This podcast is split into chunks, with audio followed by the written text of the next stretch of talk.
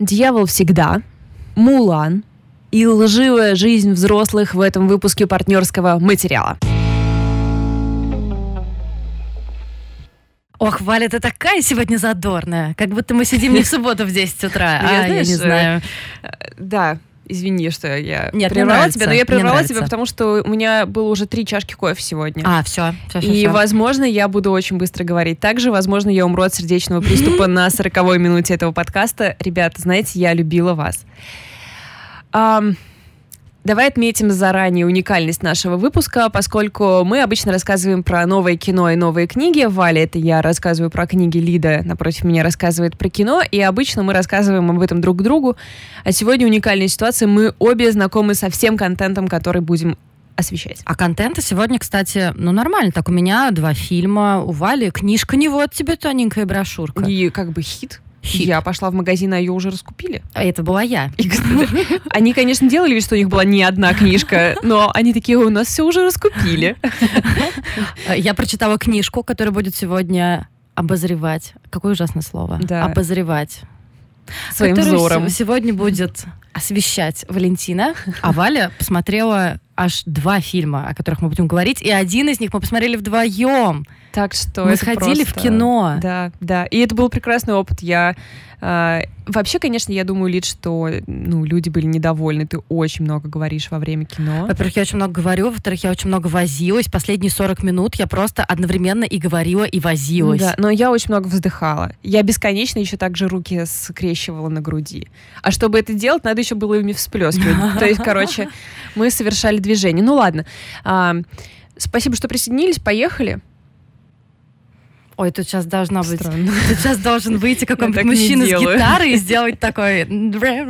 Ну, типа, отбивка. Ладно, ребят, мы сегодня будем говорить... Точнее, я сегодня буду говорить. За Валь-то я не хочу как-то тут отчитываться. Я сегодня буду говорить о двух фильмах. А, Один фильм мне доставил огромное удовольствие. Я просто не хотела, чтобы он заканчивался. Я как-то... Я ставила на паузу, выходила ста- поставить себе чаю, потом включала снова. И мне кажется, я это делала намеренно, чтобы растянуть его как можно дольше. Как интересно, называется. я тоже через паузу это делала. И это было очень приятно. Мне кажется, 6 часов длился мой Мне тоже, мне, кстати, тоже так кажется. И, может быть, поэтому у меня создалось ощущение какого-то сериала. Но, anyway, Ага. фильм называется The Devil the Time. А, Мы с Валей обе думаем, как бы его правильно перевести. Вообще, по идее, дьявол постоянно. Ну, вот самое такое, да? Да, как будто бы дьявол это глагол, а не да, да, существительное. да, да, да, да. А, а второй фильм не доставил мне вообще никакого удовольствия. И, как уже заметила Валя, он не доставил никакого удовольствия людям, которые сидели вокруг меня. А, обычно я не так говорлива на фильмах. И я даже а, испытываю некоторое раздражение, когда меня вот выдергивают из этого состояния просмотра кино. Но это Мулан, ребят. Это ремейк Мулан диснеевский. Я поговорю о нем в начале. А потом уже перейду к десерту. Сладенькой конфетки. Точнее, куча сладенькой конфетки из каста. Но я была настолько возмущена, что просто сдерживаться сил моих не было. А, Если вы не знаете вообще, о чем я говорю, то вы наверняка знаете, что в То, вам 98 году 13. в 98 году Мулан выпустил... э, Мулан выпустил... э, Дисней выпустил мультфильм, который называется «Мулан». И вообще так-то он был, мне кажется, призван наладить отношения с Китаем. То есть это китайская легенда о девочке, считай, ну сколько ей там, Древний Китай, 14-15.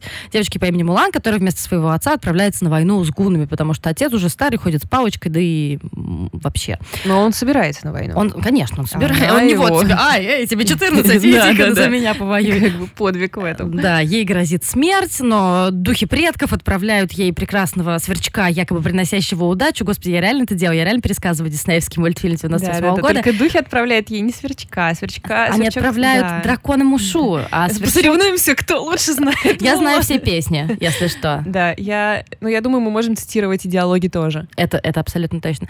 Как бы то ни было, это мой самый любимый диснеевский мультфильм. И мой. Вот, мне кажется, это да. та ниточка. Возможно, мы, когда впервые увидели друг друга, мы поняли, что ей нравится Мулан. Да, да, да, да. И из всех диснеевских фильмов. Да. А прикинь, что было бы, если бы ты мне сказал, ну да, Мулан, ничего, но вот принцесса и лягушка, это мой выбор. Опять же, тогда мы были бы не ровесницы. Да. И Дисней, как э, огромная жадная машина капитализма, Понимаете, я сказала, и ты сама испугалась. Просто не Да, я видела, что твой рот уже начал говорить капитализм, а глаза уже полезли на лоб. Просто, друзья, после того, как в нашей жизни произошел комикс э, Расцветает самый красный из роз, Лив Стромквист.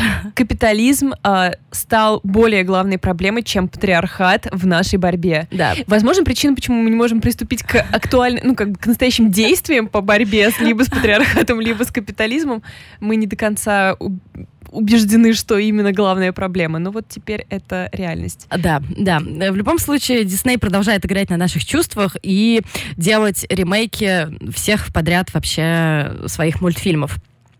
Чем отличается фильм? киноадаптация.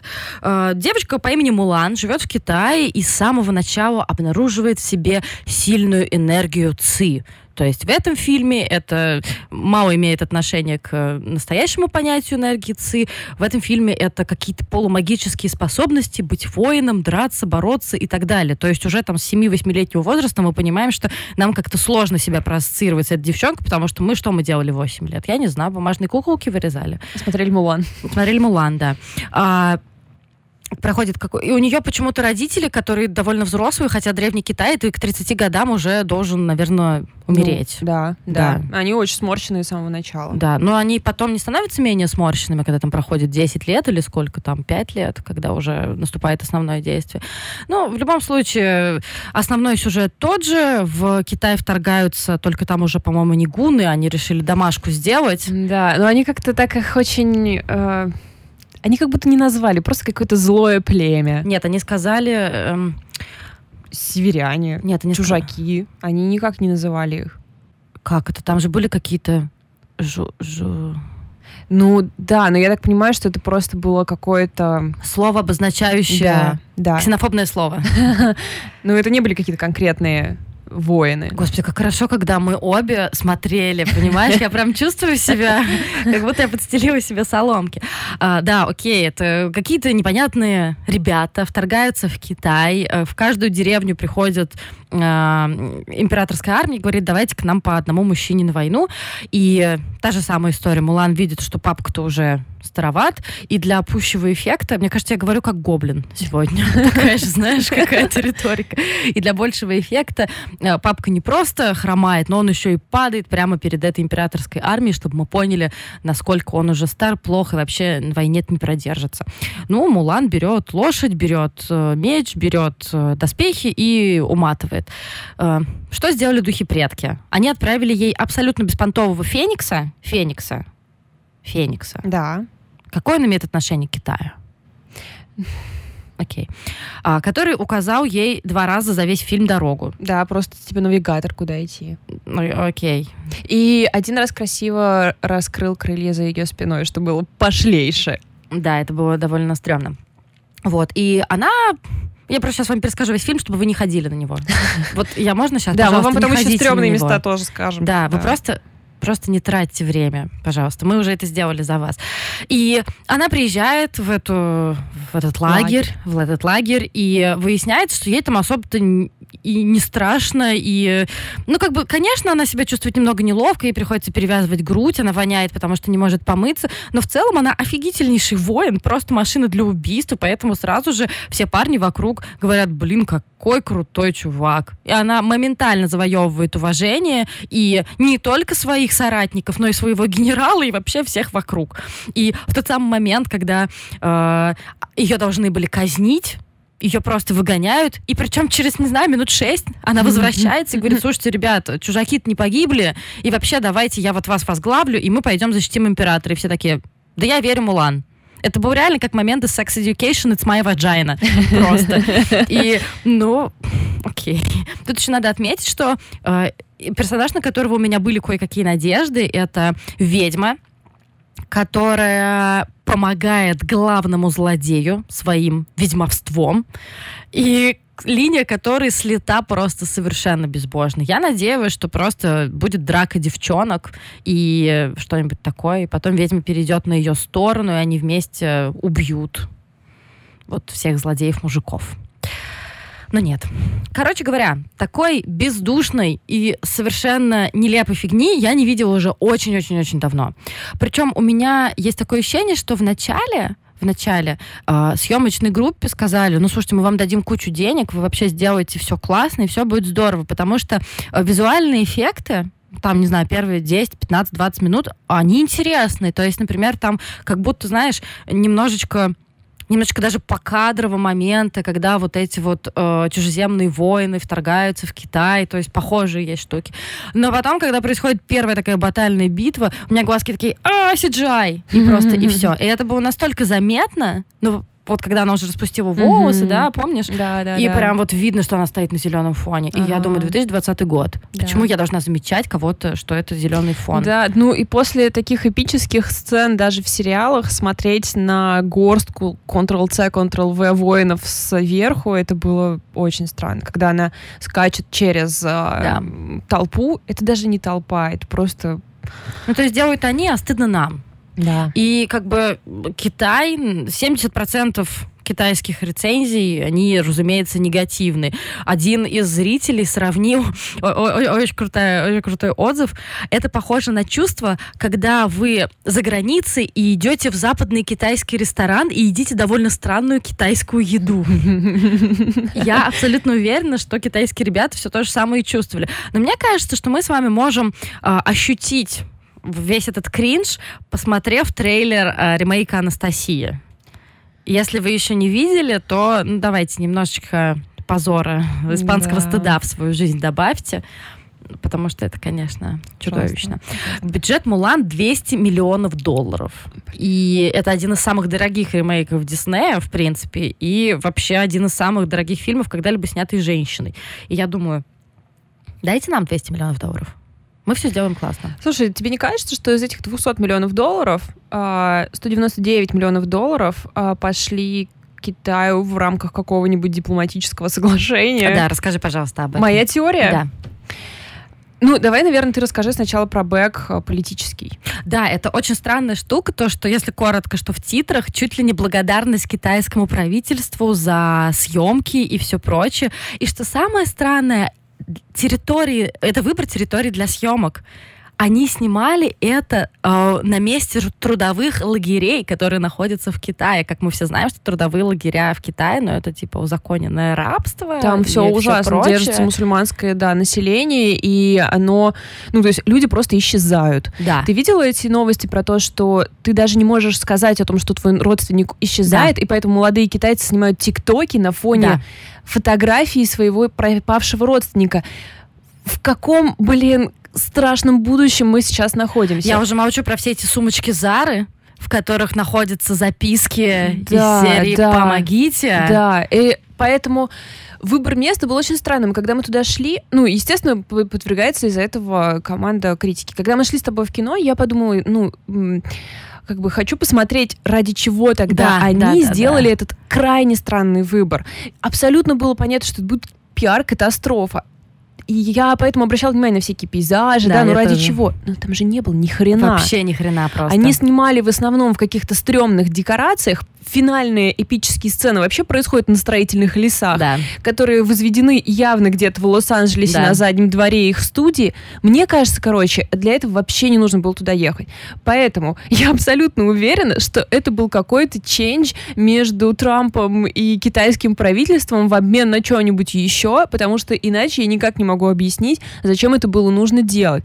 Тем более, что э, некоторое время назад вышла книга, в которой говорится о том, что Трамп на встрече с а, правительством Китая а, не только не осудил существование этих лагерей, но высказался в том смысле, что вы неплохо решили проблему. Да, да, да, да. да. И это была отдельная, да, естественно, катастрофа. И вот, пожалуйста, теперь мы снимаем такой супердорогой фильм там, причем нет никакой необходимости это делать. Я уверена, что ну, Дисней умеет просчитывать два шага вперед, и они точно знали, что это им вернется в лицо. Короче, почему э, я так... Э, почему я так много разговаривала во время фильма? Почему я так много елозила? Почему я до сих пор зла? Я реально, я зла как черт. As devil. Мостик. Да-да-да.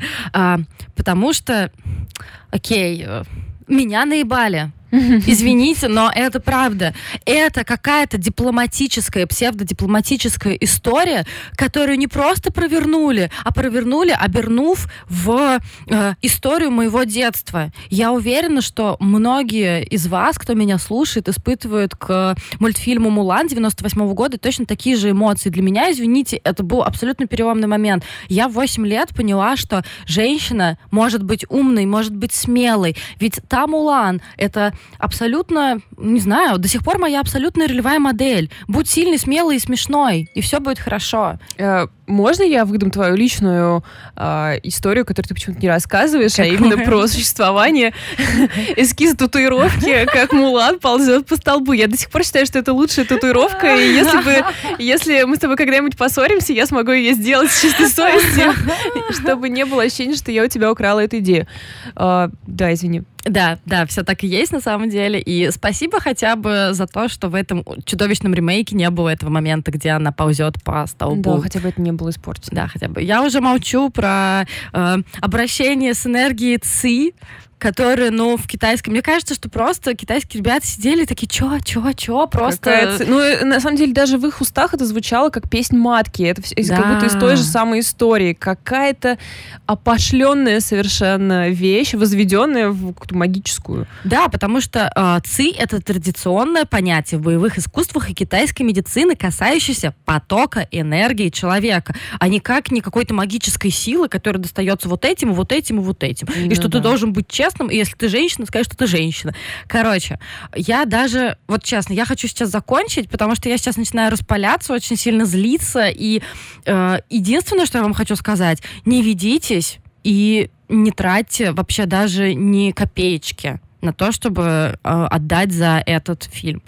И я видела, мне кажется, там месяц или до того еще как вышел, по-моему, Ким Бабадук писала, mm-hmm, да, что mm-hmm, это там mm-hmm. очень красивый визуальный эффект, и вообще это такой, э, такой интересный, такая интересная киноадаптация. Мне просто обычно я прекрасно отношусь к Шорохову ее текстам. Сейчас мне хочется сказать, что? Что? Потому что реально, э, я понимаю, что это сложно, ну, это не очень правильно пере, перекладывать ответственность, но ее вот этот вот текст, это была одна из, по сути, причин, по которой я как-то пыталась развернуть свое мнение.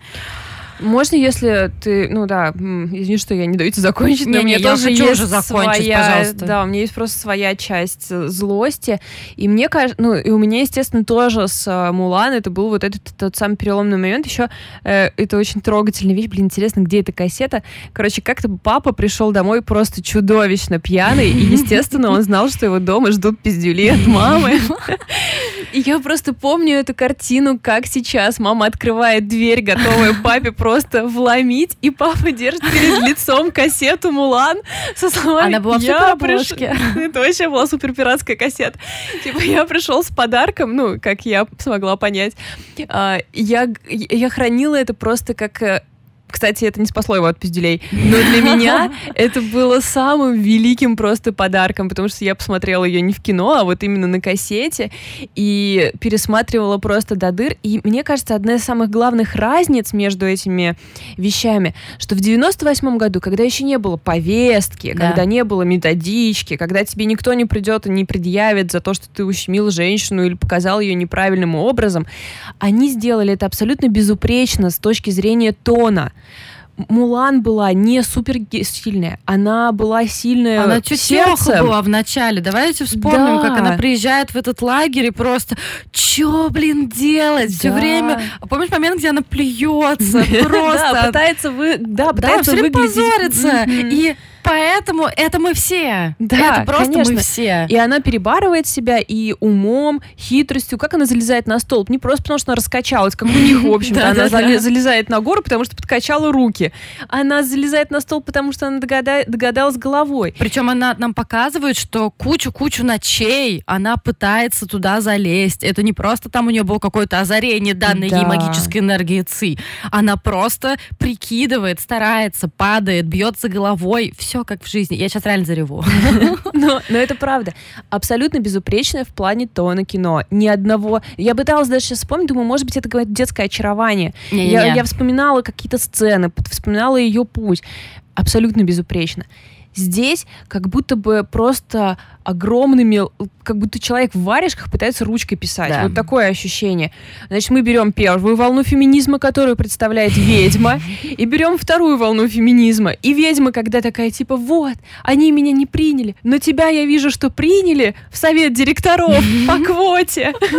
Это просто было так так оляписто, так неаккуратно. Как ты можешь в 2020 году так феминистическую идею тупо, просто тупо э, протаскивать. Это никто не поверит, ни одна девочка не поверит в это. Причем, знаешь, что самое ужасное? То, что э, мне кажется, что анимационная версия Мулан это то, что может сделать реальным феминист, феминистом и профеминистом гораздо большее количество мужчин. И при этом, если мужчина, который, ну не знаю, далек пока еще от профеминистских взглядов, он посмотрит Мулан, но я уверена, что он будет разбешен. И он будет, возможно, прав. Э, ты имеешь в виду кино, да? Да, да, да, кино, Да, кино. да, да. Что он будет говорить, вот, да вы заколебали, да вы везде эту повестку суете. И просто мне хочется для всех таких парней заорать, мы тоже в бешенстве. Это не так должно быть вообще. Да, абсолютно. Э, и вообще, ну, как будто бы там эта фем-идея, она заместила все идеи, но и выполнена стрёмно. Да. Сколько там нелепых моментов, просто глупостей каких-то. Это... Слушай, я хочу, я хочу закончить. Да, Давай, да, да, я, в принципе, закончим. все сказала. Потому что что хотела. меня, меня даже бесит нам с тобой тратить время на... Не хочу, не хочу вообще ни секундочки больше тратить Да, на обсуждение да, этого да. фильма. Ребята, мы вас очень любим и не хотим, чтобы вы свое время тратили, поэтому заклинаем, не ходите, пожалуйста, на киноадаптацию «Мулан», а лучше пересмотрите или посмотрите первый раз, если вы еще не, э, версию 98 года, вы получите огромное удовольствие. Перед тем, как я перейду к фильму, который доставил мне удовольствие, так сказать, это была сатисфакция после «Мулан», э, замечательное объявление о том, что, ребят, прикиньте, нам два года, и у нас появилась рекламная интеграция. Я супер рада, потому что, во-первых, это не какие-то no-name ребята, к нам пришли ребята из Яндекса. И второе, это то, что э, Яндекс продвигает свой продукт Flow от Яндекс Практикума, и это изучение английского языка. Изучение английского языка моя вечная проблемка, поэтому, когда команду Flow сказали мне, Литка, ты не хочешь э, три месяца попрактиковать вот эти вот наши, вот эти наши курсы. Я такая, господи, конечно, хочу. Я все время позорюсь и говорю, ну я тут кое-как перевела интервью с Робертом Паттинсоном. А, Три месяца я буду заниматься а, на курсах Flow и периодически вам рассказывать, как вообще мне как, как я себя чувствую. Пока я себя чувствую замечательно. Просто потому что э, тот формат, который есть у Flow, он мне подходит. Во-первых, там это все условно делится на две части. Первое — это упражнение, а второе — это разговор с преподавателем. А, в смысле, с человеком? Тогда А, блин, я это не поняла. и просто, и просто понимаешь, э, я закончила свое упражнение, которое офигительно сделано. То есть я не буду говорить каким именно конкурентом я ходила до того, но там все было с иллюстративной точки зрения сделано просто отстойно. А тут прям я вижу, что они наняли какого-то иллюстратора или иллюстраторку, чтобы вот эту ситуацию, которую вымышленную, которую мы разбирали, чтобы ее проиллюстрировать, и я прям так, Мгм. это, это для меня? Это правда все для меня? Это круто. И потом я такая, так, я закончила с упражнениями, ну, записаться на практику. И просто мне сразу, запишитесь на 2040, а время 2020. Я такая, ну, окей, ладно, я, я готова. То есть там все, все круто сделано с точки зрения того, что ты можешь выбрать себе время, ты можешь, э, тебе дают время, чтобы ты проверил свой микрофон, свои подключения и все прочее. И, конечно же, э, когда я поговорила с преподавателем, э, я была просто абсолютно очарована, потому что это очень приятный молодой человек, который сказал мне, давай представим, мы разговаривали на английском, давай представим, что мы с тобой друзья. На этом моменте я чуть не расплакалась.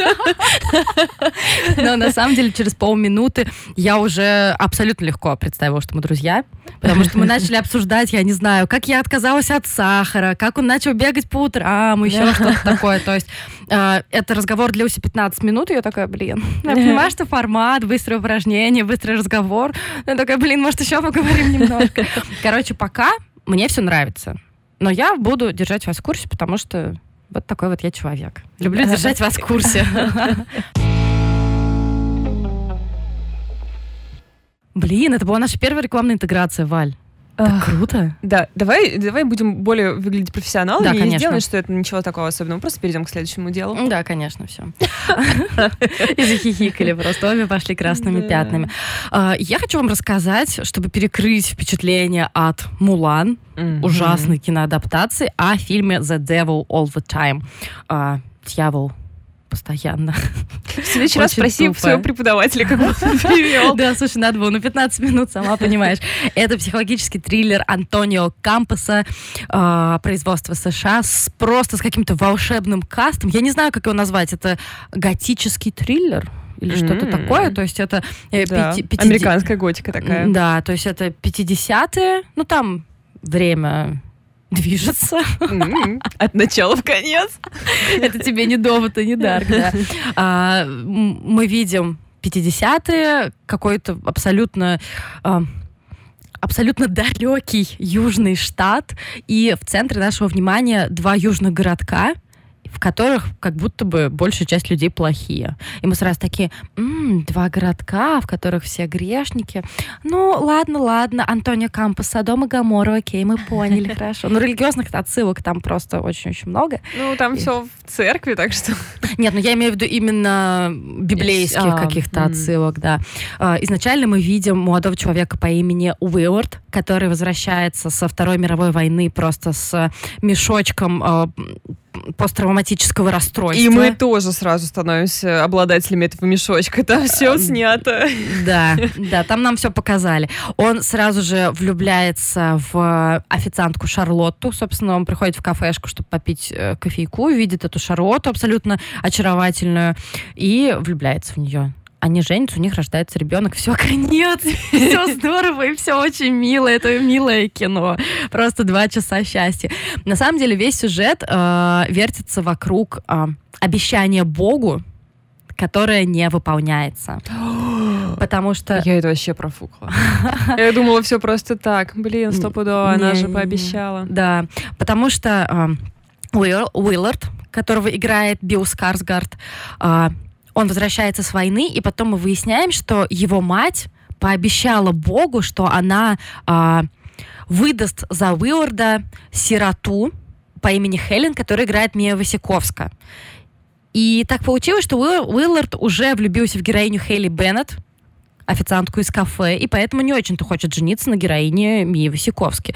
И мать Уилл... Уилл- Простите, у меня проблема с твердой «л», поэтому... Не, бы- Уиллард это вообще не Уиллард, самое простое Уиллард. слово. Уиллард. Хорошо, как его фамилия? Ам, Рассел.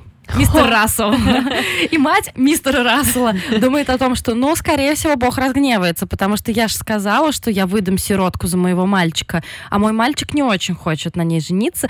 Ну, и с этого момента начинается череда трагедий. Ну, ребят, там действительно все плохо. То есть все плохо с Хелен, которая выходит замуж за харизматичного проповедника Роя. Все плохо с Уиллардом и с его женой, и с ним самим. И потом все плохо с его ребенком. И, короче, они все как будто окружены, окружаются после этого момента в кольцо дьяволом. То есть как будто бы та защита, которую Бог пообещал предоставить вот этой пожилой набожной женщине, он забирает ее обратно, и а, оставляет место вокруг этой семьи дьяволу. Потому что, ну, реально, the devil all the time вокруг Мгм. этой семьи. И там абсолютно потрясающий каст. То есть это первое, на что я клюнула. А, Повзрослевшего сына Уилларда играет Том Холланд. Одного из самых мерзких персонажей проповедника, который растлевает э, юных девушек, играет э, Роберт Паттинсон.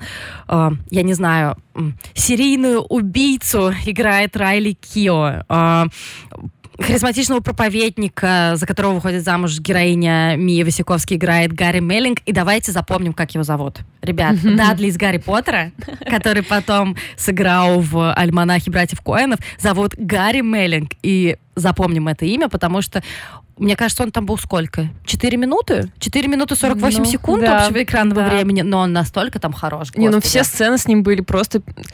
э, какое слово, fucked up. Ну да. Это было что-то такое очень страшное. Это было очень круто и очень страшно. И э, вообще очень смешно, что режиссер этого фильма Антонио Кампус, я зашла в его фильмографию и поняла, что все его фильмы я не смотрела, но все отмечены у меня на кинопоиске, буду смотреть. То есть он, например, э, что он тут снял? Давайте посмотрим. Пирсинг он снял, который я парю мураками, который я очень хотела посмотреть. Э, он снял Карателя, который я так и не посмотрела. Он снял Выпускники. Он снял э, Убийца Саймон, в котором играет мой любимый Брейди Корбет, например. В Выпускниках играет Эрза Миллер. Я с ним готова смотреть вообще все, вообще все, что угодно. И все это я до сих пор не посмотрела. И, видимо, вот как-то вот пришло возмездие. Вообще, а, критика не вот чтобы очень сильно довольна mm. этим фильмом. А, мой любимый Инди который для меня просто всегда святая всех святых, так-то этот фильм разнес и сказал, что, ну вот, вы знаете, как-то вот тут какой-то месс, и вообще а, персонажи не раскрываются, и что-то мы не очень поняли, что происходит. Нет, Вайер, я не согласна, потому что мне кажется, что все сделали хорошую работу. Ошибкой было бы думать, как мне кажется, что это а, альманах портретов. Это альманах не портретов, это скорее, знаешь, а, такая портрет города. Портрет города, и поэтому все как будто бы показаны широкими мазками. Я уже неоднократно говорила, что я вот, например, ничего не имею против хорошо, хорошо сделанной недосказанности. То есть мне не всегда надо, знаешь, разжевывать и в рот класть. Я иногда... Э, ну, то есть, например, там, я не знаю, почему вот героиня Райли Кио стала серийной убийцей вместе с каким-то одутловатым мужчиной. Mm-hmm. Ну, потому что мы, очевидно, понимаем, что у нее вот э, есть жестокий и суровый брат, которого играет очень толстый Себастьян Стэн. Что вообще у него с щеками? Я, я не а, очень Мы, понимаю. кстати, думали, он делает штуку, как Аль Пачино я подкладывал. Не смогла, как э, Марлон Брандо. Марлон Брандо. Я не смогла загуглить. Я гуглила Себастьян Стэн э, мейкап. Себастьян Стэн чикс. Сто лет. Мы, короче, опять сделали это, перестроились типа на свою волну и не сказали ничего, что обсуждаем. Просто. Э, у него там просто... такие люди? Потому что мы, понимаю, да. мы похожи. А, у него там в, такие щеки надутые немного странным образом, как у бульдога, как было у... Как был в отце у Марлона Брандо. Марлон Брандо. Марлон Брандо. И знаешь, самый прикол в том, что э, Себастьян Стэн заменил, э, заменил на этой роли Криса Эванса. Да ладно. А как мы помним, Крис Эванс играет в первом Мстителе первого Мстителя, а Себастьян Стэн играет э, Зимнего солдата, который, собственно, его помощник, соратник и друг. Поэтому я очень прожала. Но вообще Себастьян Стэн там прям крут, он очень жестокий и какой-то совершенно мерзкий. Так вот. И тут нам не нужно да объяснять, почему с э, этой героиней вот что-то такое произошло. Ну, потому что у нее жестокий брат. Потом нам как-то коротко рассказывают, что их бросил их отец. То есть, видимо, она жила в таких, знаешь, условиях white trash, mm-hmm. или как это говорится. Мне, мне большего реально не нужно было. Но мне кажется, еще наличие рассказчика. Кто вот был рассказчиком? Ты поняла, кто, кто рассказчик? Кто нам все это рассказывает? Это Нет. Бог? Или, Или это дьявол? дьявол? Я подумала, что это тот же чувак, что в балладе Бакстера Скакса. Реально, кстати. Просто чувак, который на Netflix рассказывает про фильмы. Да потому что а, у меня абсолютно точно так же было пересечение с балладой Бастера Скракса. Может быть, потому что тоже выглядит как альманах, тоже потому что какой-то южный город, но знаешь, э, фильм Коинов это такая позитивная история, а тут такая как будто негативная. Да, это еще похоже на пункт назначения, только в э, таких странных декорациях. Нет, типа... Не было у меня такой да, Нет, просто типа в конце, когда я поняла, что все умирают без конца, я подумала, так, понятно, кто вообще останется в живых? Да понятно, кто останется в живых. А, короче, у нас был такой вопрос, кому в конце в машину-то он сел? Не к Чарли Мэнсону? Да ну нет, ты что? А вот мы какой? погуглили, поехали они в Цинциннати. Но. А Чарли Мэнсон из Цинциннати. Чувак был явно прихипованный. Ну, это был явный хиппи, да, да, в этой штуке, в машине. Мы это вырежем? И он, типа, заснул. А? Мы это вырежем? А, да хер знает. Ну ладно, решим потом. Круто, я об этом не подумала. Э, Офигенно вообще. Что, вырезать, не вырезать, не знаю даже. Ну ладно, потом решим. А, как бы то ни было, я очень хочу рассказать про акценты. Потому что я надеюсь, что вы будете смотреть этот фильм на Netflix с субтитрами. Акценты там просто чумовые. А, кстати, на том же самом Netflix есть целая короткометражка о том, где Том Холланд рассказывает про свой акцент. Как он его пытался сделать? Да, и как бы я понимаю а, почему он решил, что вот акцент — это основание его персонажа, потому что, как он сам говорит, я поняла, потому что он мне это объяснил, потому что, как он сам говорит, что все его все привыкли его видеть в роли Питера Паркера с таким истинным американским акцентом. И тут он решил... сейчас изобразила. И тут он решил... А, и тут он решил сделать все абсолютно по-другому прикол. Антонио Кампусу, режиссеру, все актеры отправляли, ну, я не знаю, голосовухи или еще что-то со своим акцентом. Угадай, кто единственный человек, который не сделал этого? Роберт Паттинсон. Роберт Паттинсон. Он такой, ну, я, я не буду, пусть это будет для тебя сюрприз. И Антонио Кампус сказал, что он просто отказался как-то тренироваться на э, вот этот типичный южный такой глубокий акцент. Он такой, ну, я сам что-нибудь придумаю. Ну, там, правда, у него в итоге не акцент, а не пойми что. Просто... Он просто... Это какой-то больной кейся, Кейси да, Аффлек. Да, но там просто сразу ясно, что с парнем не все в порядке, а, именно из-за его речи. И вот когда он а, давал проповедь, где он рассказывал, что у девочек бывают разные иллюзии, да. мне показалось, честно говоря, что это была какая-то трамповщина. Потому yeah. что он во многом повторял его движения, паузы, и не знаю, ну, может быть, это было в лоб бы слишком, и, возможно, это я уже натянула. Да нет, очень может быть. Да, ну, в общем, мне так показалось. Хотя, с другой стороны, нет, ну, от Паттинсона можно всего ожидать, ты мой сладкий. Просто сумасшедший человек. Обожаю, обожаю, Новый океан просто. А, так вот, и потом в интервью Антонио Кампус говорил, да нет, нет, я, конечно, был не против. Ну, когда я вот услышал вот во время первого э, дубля я услышу, я подумаю, ой, это классно, это то, что надо, ну ладно, пусть импровизирует. Антонио Кампус, не ври мне. Я абсолютно уверена, что он вместе со своей женой, он работал над этим фильмом со своей женой, которая была режиссером монтажа, а, София Сюберкасо. Да, очень красивое имя, София Сюберкасо. Вау. Так вот, мне кажется, стоит Антонио вместе с Софией, и они такие, да, блин, да он заколебал, да все уже прислали голосовухи, а он почему не прислал? А, выходит Роберт Паттинсон, начинает этим голосом что-то рассказывать, и они такие, ну, а вот ты ничего больше не придумал, да? Ну, вот у нас как бы сроки уже горят, вот съемочная вся группа, но у тебя вот только такой акцент, да? Mm-hmm. Ну, ладно, хорошо. Да. Что, да. что ты сделаешь? Наверное, больше не сделаешь ничего. Но это, кстати, было классно. Ну, да. Мне, мне кажется, что все было, все было окей. И, кстати, э, ты заметила, что какие звуки крутые то есть дизайнер звука, мне кажется, тоже поработал Нет. как следует. То есть, например, я не знаю, там а, ляск вот этого пистолета, там mm-hmm. одно, один из главных артефактов этого mm-hmm. фильма это вот этот какой там 9-миллиметровый такой старомодный пистолет, и который Уиллард привозит с войны и говорит, это тот самый пистолет, из которого застрелился Гитлер. То есть, ну, вы можете себе представить такой немецкий старомодный пистик. И вот этот его ляск, он прям вот очень-очень чувствуется, и вообще, мне кажется, с точки зрения звукового дизайна все было сделано очень круто. Там, я не знаю, перелистывание страниц, ляск пистолета, дождь, все, особенно дождь, который барабанит по машине, в которой сидит этот самый мерзкий американский пастор с очередной юной девушкой, которую он растлит, и потом уничтожит его жизнь. Короче, мне очень-очень фильм понравился, потому что вот этот портрет двух городов, современных относительно Содома и Гаморы, мне не нужно было ничего больше. Мне показалось, что это абсолютно, знаешь, как, как вот э, и в нашем чате говорили, и критики говорили о том, что ощущение незаполненности после того, как ты этот фильм заканчиваешь. У меня такого ничего не было. То есть ну, я да. посмотрела хорошее кино, я продолжаю как-то внутри себя его рефлексировать, возвращаюсь к нему, какие-то находки возникают новые и все прочее. Я абсолютно удовлетворена. И это такое приятное чувство.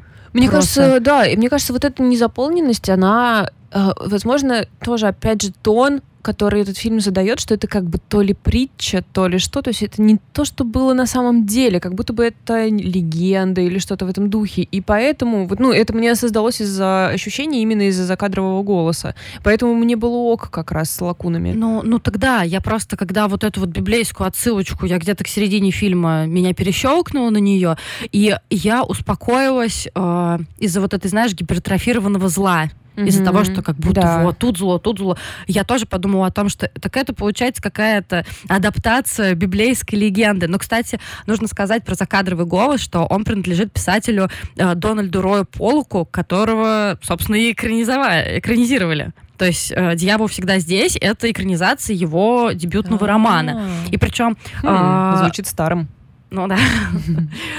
Ну, он, мне кажется, не очень молодой. М, Ну да. Просто его до того не было киноадаптации. Он, кстати, сам родился и вырос в этом самом городке Нокемстив. И до 50 лет работал водителем грузовика на бумажной фабрике в МИДе. А, То есть понятно. у нас у всех... Друзья, у нас у всех есть шанс.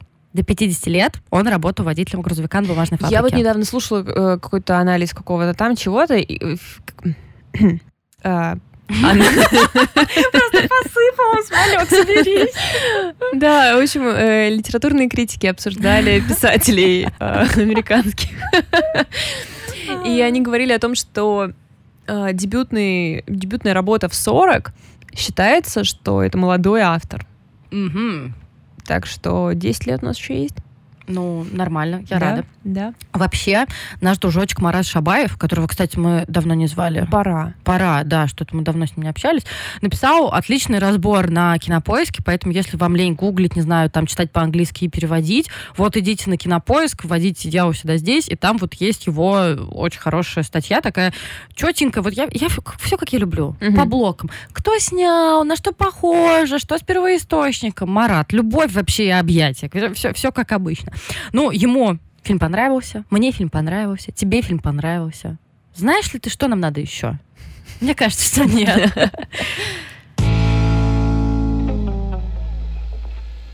Итак, новый роман Елены Ферранте. Первый новый роман после неаполитанского квартета. У нас в России выходили переводы тех э, романов, которые она выпускала до этого. Э, Чужая дочь, Дни одиночества. Мгм. И Ты их читала? да, читал Дни одиночества. Вот. И теперь вышла лживая жизнь взрослых. Ой, или она лживая взрослая жизнь. Живая жизнь Лжи- взрослых. Или нет? Нет. Э, Лживая взрослая жизнь. И Да. это опять взросление девочки в Неаполе, а, опять ее исследование собственной сексуальности и мозга, и поиск а, самой себя. Исследование мозга. Да. Нормально. Все, что у нее было и в неаполитанском квартете, и в других ее романах. И, конечно, ну, естественно, никто не ждал нового неаполитанского квартета от Елены Ферранте. Но я буду тут откровенно, мне абсолютно не нравятся ее романы за границами квартета. Мгм. То есть а, «Дни одиночества». а, я признаю мастерство, с, ко- с которым они написаны, но это не затрагивает э, во мне ничего. При этом «Дни одиночества» — это история там нескольких э, короткого времени жизни женщины, которую внезапно оставляет муж с детьми. Она настолько качественно и по-умному написана, что тебе физически плохо ее читать. У тебя физическая реакция на каждое слово, на каждую сцену. А, Лживая жизнь взрослая, лживая взрослая жизнь а, это история а, девушки, которая Джованны, которая растет в очень эм, приличной семье. Ее родители профессора, эм, учителя, и она до- долгое время находится в иллюзии абсолютного счастья и спокойствия, пока отец, м, внез- который очень сильно любит Мгм. ее, все время говорит ей, какая она красивая, э, и она послушивает, как отец э, как бы говорит своей жене, своей ее матери, своей жене, что вроде у Джованны становится лицо Витории, в том смысле, что она становится уродливой. Витория — это его Сестра. сестра, да, о которой в семье говорится только плохое, что она просто какой-то монстр, чудовище, портит всем жизнь, и родители не общаются с той частью семьи. Естественно, у Джованны случается кризис из-за этого, потому что любимый отец, который так ее обожает, э, сказал, что девочка становится уродливой. И выходом из этой ситуации решает э, сделать, семья решает сделать знакомство Джованны и Виктории, И мы отправляемся туда, где мы уже были во время чтения неаполитанского квартета, в эти страшные неаполитанские районы, где живет э, разговаривающая на диалекте нищета, и знакомимся с шумной, злой, э, ну не, не злой, это скорее эмоциональной грубой, Викторией, грубой, грубой, грубой, да, она и сильно любит, и сильно злится. И э, у девочки устанавливаются с ней некоторые отношения, и Виктория предлагает м, Джованни следить за родителями она это делает для того, чтобы Джованна ей докладывала о каких-то родительских ошибках, но из-за того, что Джованна впервые к ним приглядывается, начинает видеть в них людей, она начинает видеть, что, в общем, не все так было идеально. Ну и тут, естественно, начинается и крушение отношений. Тут, наверное, нужно еще сказать о том, что в отличие, я читала только неаполитанский квартет, в отличие от неаполитанского квартета, тут другая социальная сторона то есть э, Джава, Джованна и ее родители довольно обеспечены, и это даже подчеркивается географически. Да. То, что они живут в Неаполе на холме, то есть э, бедные районы находятся внизу, чтобы до них добраться, нужно спускаться, причем довольно долго, да. а их дом находится на вершине. Да, и Джованна всегда подчеркивает, куда, где они встречаются, куда она идет, именно географически. Да. А, здесь, как всегда, у Ферранты то, что у другого человека было бы мелодрамой, здесь превращается в, значит, роман, в серьезные исследования. Ну, ну знаешь, это триллер, если честно как мне показалось. Ну, я, да? я может, сейчас это... Для меня э, Ферранты во многом носят характер психологического триллера. Именно... Просто перебил тебя, я начала... Нет, давай, давай, давай. гнать. Именно за счет ее, вот знаешь, вот этого умения передать абьюзивные отношения. Так как э, я, мне кажется, как и многие, э, была в таких отношениях, там, я имею в виду не обязательно романтического порядка, да, но и там с друзьями, с приятелями, подругами. Я могу вот это ощутить, вот эту зависимость, вот это вот, знаешь, когда твои границы продавливают, а у тебя не хватает силенок для того, чтобы эти границы обозначить. И Ферранта, что в неаполитанском квартете в отношениях Лину и Лилы это показывает, и тут в отношениях Джованны и ее тети абсолютно та же самая история. И для меня это реально ну, полустрашная такая mm-hmm. вещь, и то, что ты хорошо заметила, что физически читать это неприятно. Я вообще э, думала много над этим парадоксом Ферранта, что, с одной стороны, очевидно, что она э, феминистка в плане того, что, ну, во-первых, она пишет о женщинах, она пишет о них откровенно, и ее женщины проходят, как правило, путь э, э, к учению. То есть, мне кажется, одна из ее целей это заставить всех девочек хорошо учиться. Ну, во-первых, да, во-вторых, хорошо думать. Да, думать да, о том вообще, что ты делаешь. Она очень романтизирует именно мыслительный процесс, и всегда девочка в ее романах встречает человека более образованного, более э, умного, и он становится для нее ориентиром, к которому она стремится.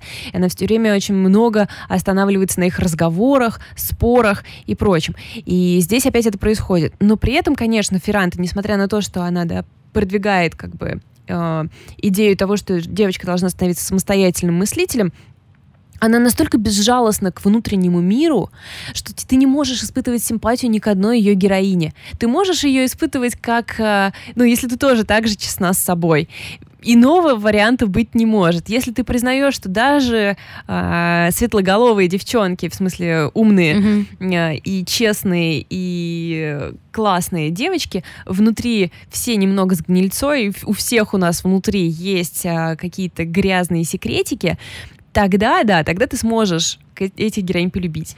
Знаешь, э, вот опять же забавно, я во многом полюбила неаполитанский квартет именно за это, за то, что героиня была со мной просто до боли, до скрипа честна. Но тут э, я уже подумала, да сколько можно? Ну, да. типа, да, у меня есть, внутри меня есть говно, внутри тебя есть говно, внутри всех нас. Но зачем же так все время показывать, что вот оно, вот знаешь, вот как будто, простите за мерзкую метафору, как будто она в ладошках мне его приносит и протягивает. И я так думаю, ну что, наверное, не так нужно обращаться с какой-то вот этой, знаешь, простите за пафос скверной, который внутри тебя есть. Тут как будто, вот, вот у меня ощущение, как будто она уже начала носиться с этим совсем, носиться с тем плохим и неправильным, что в нас есть. Мне кажется, что это неверный акцент. Ну, для меня, я имею в виду в каком-то философском смысле. Верный акцент — это думать о хорошем, наверное.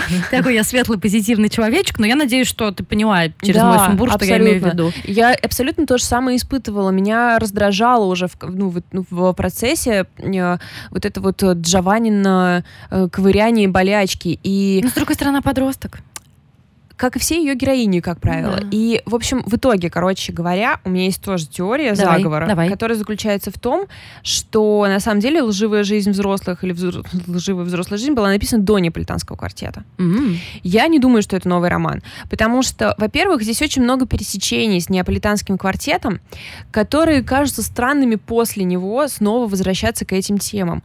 Учение, университетские, значит, профессора, вот эта вся тема. А может, она прокрастинировала и параллельно писала? Ну, возможно, да. А, девочки, которые взрослеют в этой среде, девочки, которые должны учиться, и как им сложно учиться, и сексуальная какая-то исследование. Все это было в неаполитанском квартете.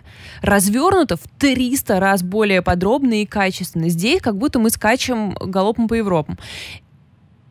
Штамп штампов э, А, ну да. просто просочился и э, бахнулся в мою речь.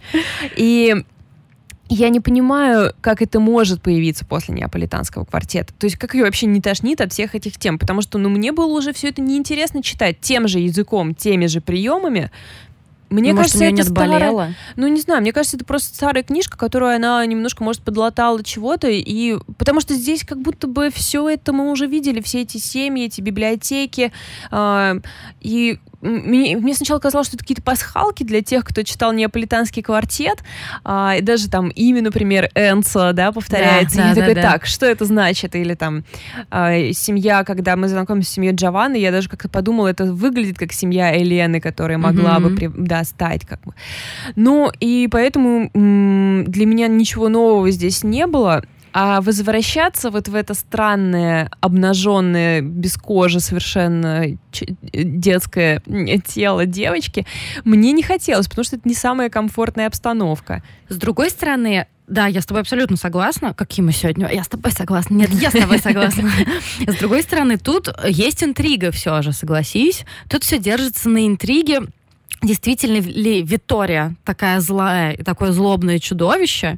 И кто вообще злобное чудовище? И где вообще правда? То есть это, по сути, полудетективный роман поиски, о поисках правды. Да, согласна. Сюжетная часть здесь довольно интересная. Мне кажется, те, у кого есть родственники, которые не любит их семья, которые поссорились из-за квартиры, И просто сейчас, мне кажется... людей.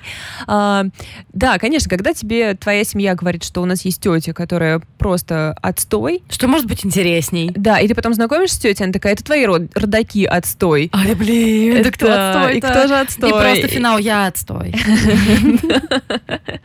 Конечно, да, разбираться во всем этом, но не знаю, мне, наверное, было не так уж и любопытно. Ну, во-первых, как бы мне и Виктория не понравилась в начале. То есть она не, не стала для меня а, такой загадочной, интересной героиней. Она была неприятной. Не такая уж она и обаятельная. Давай вот с этого да, начнем. да, она не была обаятельной. И эм, вся э, какая-то возня с браслетом, семейной реликвией, которая Да. передается от человека к человеку, она казалась пустой. И мне э, Наверное, мне было больше интересно следить за развитием Джованны, как э, девушки, которая там в какой-то момент она перестает учиться, пытается вести себя как шлюха. Это, кстати, вообще неинтересно. И это было так, э, ну, не совсем естественно. Ну, мне хотелось, ну, там, типа, интересно было, в кого же она тогда разовьется. Окей, что ты хочешь из нее слепить, Элена Ферранта? А в итоге она лепит из нее тех, кого мы уже видели, просто умненькую девчонку. И пусть, по которому она идет, ее разговоры с умным мужчиной, я опять же делаю, типа, «М, так ли уж нам необходим мужчина, чтобы стать умной девушкой? Вот. Ее эти разговоры, я ужасно вот это не люблю. Когда, знаешь, а, писатель не говорит нам, о чем они говорили, но говорит нам, они очень умные вещи, они вели очень умные разговоры. Да-да-да-да-да. Что они говорили-то хоть? Это знаешь что? Это прям вот Атлант расправил плечи. Ага. Вот я просто обожаю мой самый любимый пример. Мы сделали офигительнейший сплав из металла. Чем он офигительный? Чего вообще? Вот я каждый раз вспоминаю, когда что-то такое происходит. Но мне кажется, это очень частая вещь и вот в описании каких-то разговоров или интеллектуальной работы. Он сидел над книгами. Джованна Чё сидела... Да-да-да. Я от Джованна очень много читает. Постоянно читает. И ее постоянно все спрашивают, что она читает, и она всем рассказывает, что она читает. А Хоть нам-то скажи, что она читает, да. Это совершенно не чувствуется. То есть такое ощущение, что а, она была умным человеком и разговаривала с умными людьми на умные темы. Больше я вам ничего про это не скажу недоработка или что? Ну, то есть какая-то лень. Короче, э, я не считаю, что Елена Ферранте должна нам второй неаполитанский квартет. она нам ничего не Абсолютно должна. точно нет, и это было восхитительно, это была лучшая, одна из лучших книг в моей жизни. Одна из лучших серий, И, абсолютно а, точно вообще. сага, которую я буду перечитывать, которую я буду своим детям давать, и это навсегда в истории. Это классика, которая теперь с нами. И я не считаю, что Елена Ферранте должна раскрыть свою личность и прочее. Она пусть делает вообще все, что хочет. Но Но при этом и мы не должны покупать в таком случае каждую ее вторую книжку, превозносить Yes. ее. Yes, это было не очень. Если вы читали «Неаполитанский квартет», вам лживая жизнь взрослых нового ничего не сообщит. Поэтому вот. Такой вывод. Блин, мы ложки. У нас с тобой был план Да, да. И мы его профукали. Блогерши А. просто топейшие. Хорошо, а мы можем вставить это? Нет, поскольку мы честные женщины, Хорошо, будем ладно. делать объявление Хорошо, теперь, делать спустя сейчас. час записи, когда никто это не услышит. Э, объявление номер один. Ребят, мы тут решили, нам скоро два года, мы решили взять себя в руки и провести все-таки анализ нашей аудитории. Я знаю, насколько это звучит жалко и смешно. Ну, типа, два года мы просто пинали все, что можно пинать. Короче, мы вставим э, и в наш топ-линк в Инстаграме, и приложим ссылку ВКонтакте, и везде зальем ссылку в описании эпизода, да. А, Там небольшой опрос, который займет у вас, ну, я не знаю, там, 50 секунд, ну, что-то типа того, или, может быть, чуть больше. просто надо. Да, или может быть чуть больше, если вы решите нам дать какой-то фидбэк. А, просьба ко всем и каждому, у кого есть 50 секунд свободного времени, пожалуйста, пройдите этот опрос. Это супер важно, на самом деле, для нас. Во-первых, э, фидбэк, он всегда полезен. Если вы хотите нас поругать, если вам что-то не нравится, сделайте это лучше в вопросе, чем, чем в Apple подкастах. Да ладно, шутка, в Apple подкастах тоже можете делать, что хотите. Вот. А во-вторых, мы хотя бы составим хоть какую-то статистику и поймем вообще, кто вы. Ну, потому что у нас целом. есть статистика, и она э, очень смешная, как будто бы все вы — это 32-летняя женщина из Москвы. Классные. Им, э, с достатком выше среднего. Мы абсолютно уверены, что какое-то большее разнообразие у нас присутствует. Простите, 35-летние женщины из Москвы, которые нас слушают, мы вас, слушают, мы вас Да мы обожаем. с тобой сами практически 35-летние женщины из Москвы, только 30-летние из Нижнего Новгорода. ну, Да, то есть, знаешь, да, плюс-минус. Да, да, детали. А, И этот подкаст, этот опрос уже у нас некоторое время есть, и вообще-то он очень сильно нас взбодрил. Очень сильно. Мы 70 увидели ответов, которые мы получили. Да, какие-то вещи, которые мы профукиваем, а какие-то вещи нас порадовали. Потому что Потому что вы такие хорошие люди. Нет, меня, конечно, особенно порадовало. Там есть необязательная строчка о том, расскажите немножко о себе. И я просто офигела от того, насколько наши слушатели крутые. Да, пожалуйста, вот вы можете на- нам ничего не писать, типа, что нам нужно сделать. Расскажите про себя, потому что эти портреты э, я читаю с замиранием сердца. Вы Ну, то есть, удивительные. А, Я инженер гражданской авиации. Вот, ну, это big deal вообще. Не знаю, я микробиолог. Я сейчас пытаюсь изменить свою жизнь и переехать в, Бри- в Великобританию. И просто, знаешь, как будто это вообще ничего, как будто это, ну, абсолю- абсолютно в порядке Да, вещей. Да, да. То есть я, знаешь, что вывел- вынесла из этого вопроса? Что все наши слушатели лучше, чем мы. Я просто не понимаю, почему вы нас слушаете.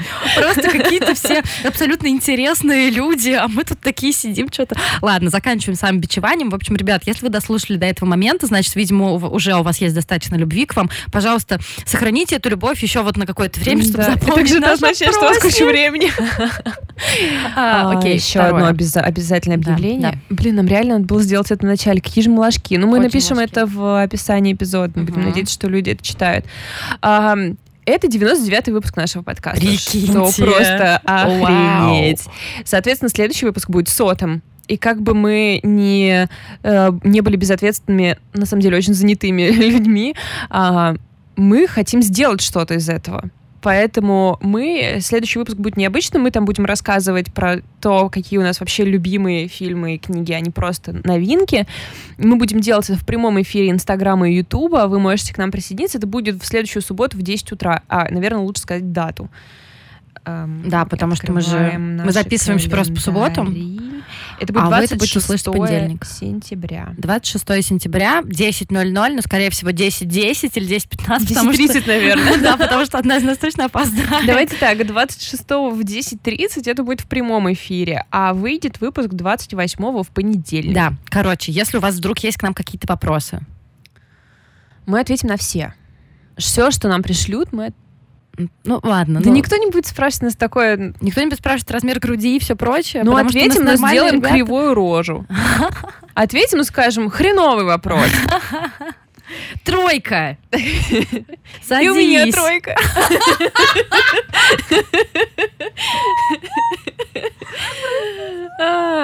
Ну вот, этот вопрос можете уже не задавать. Простите, просто чайка прилетела. Очень смешно. Вот, Ой, Валь, так смешно с тобой подкаст писать, я не могу. Ладно, все, взяли себя в руки, мы профессионалы. Мы последние несколько выпусков вообще просто растекаемся и делаем, что хотим. Кошмар. Да. А, и, ну да. Ну да.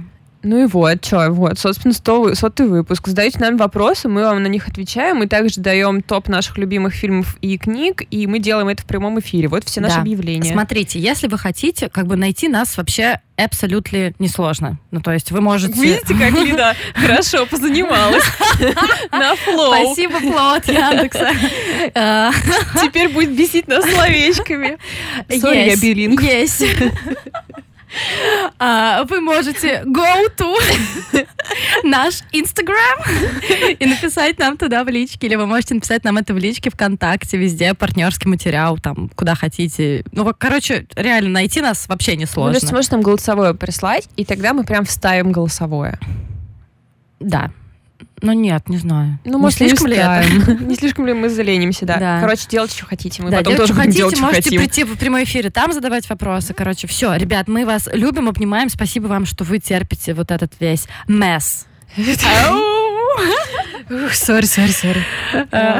Особенно большое sorry нашему дорогому Юре, который, кстати, тоже собирается смонтировать наш сотый выпуск. А, Еще пока не знает об этом. Да. И э, думаю, мы должны его отдельно поблагодарить. Так что, если вы хотите это сделать, тоже можете. Да. Передать ему привет. Валь, все, давай уйдем, пожалуйста. Все, пока. Все, пока.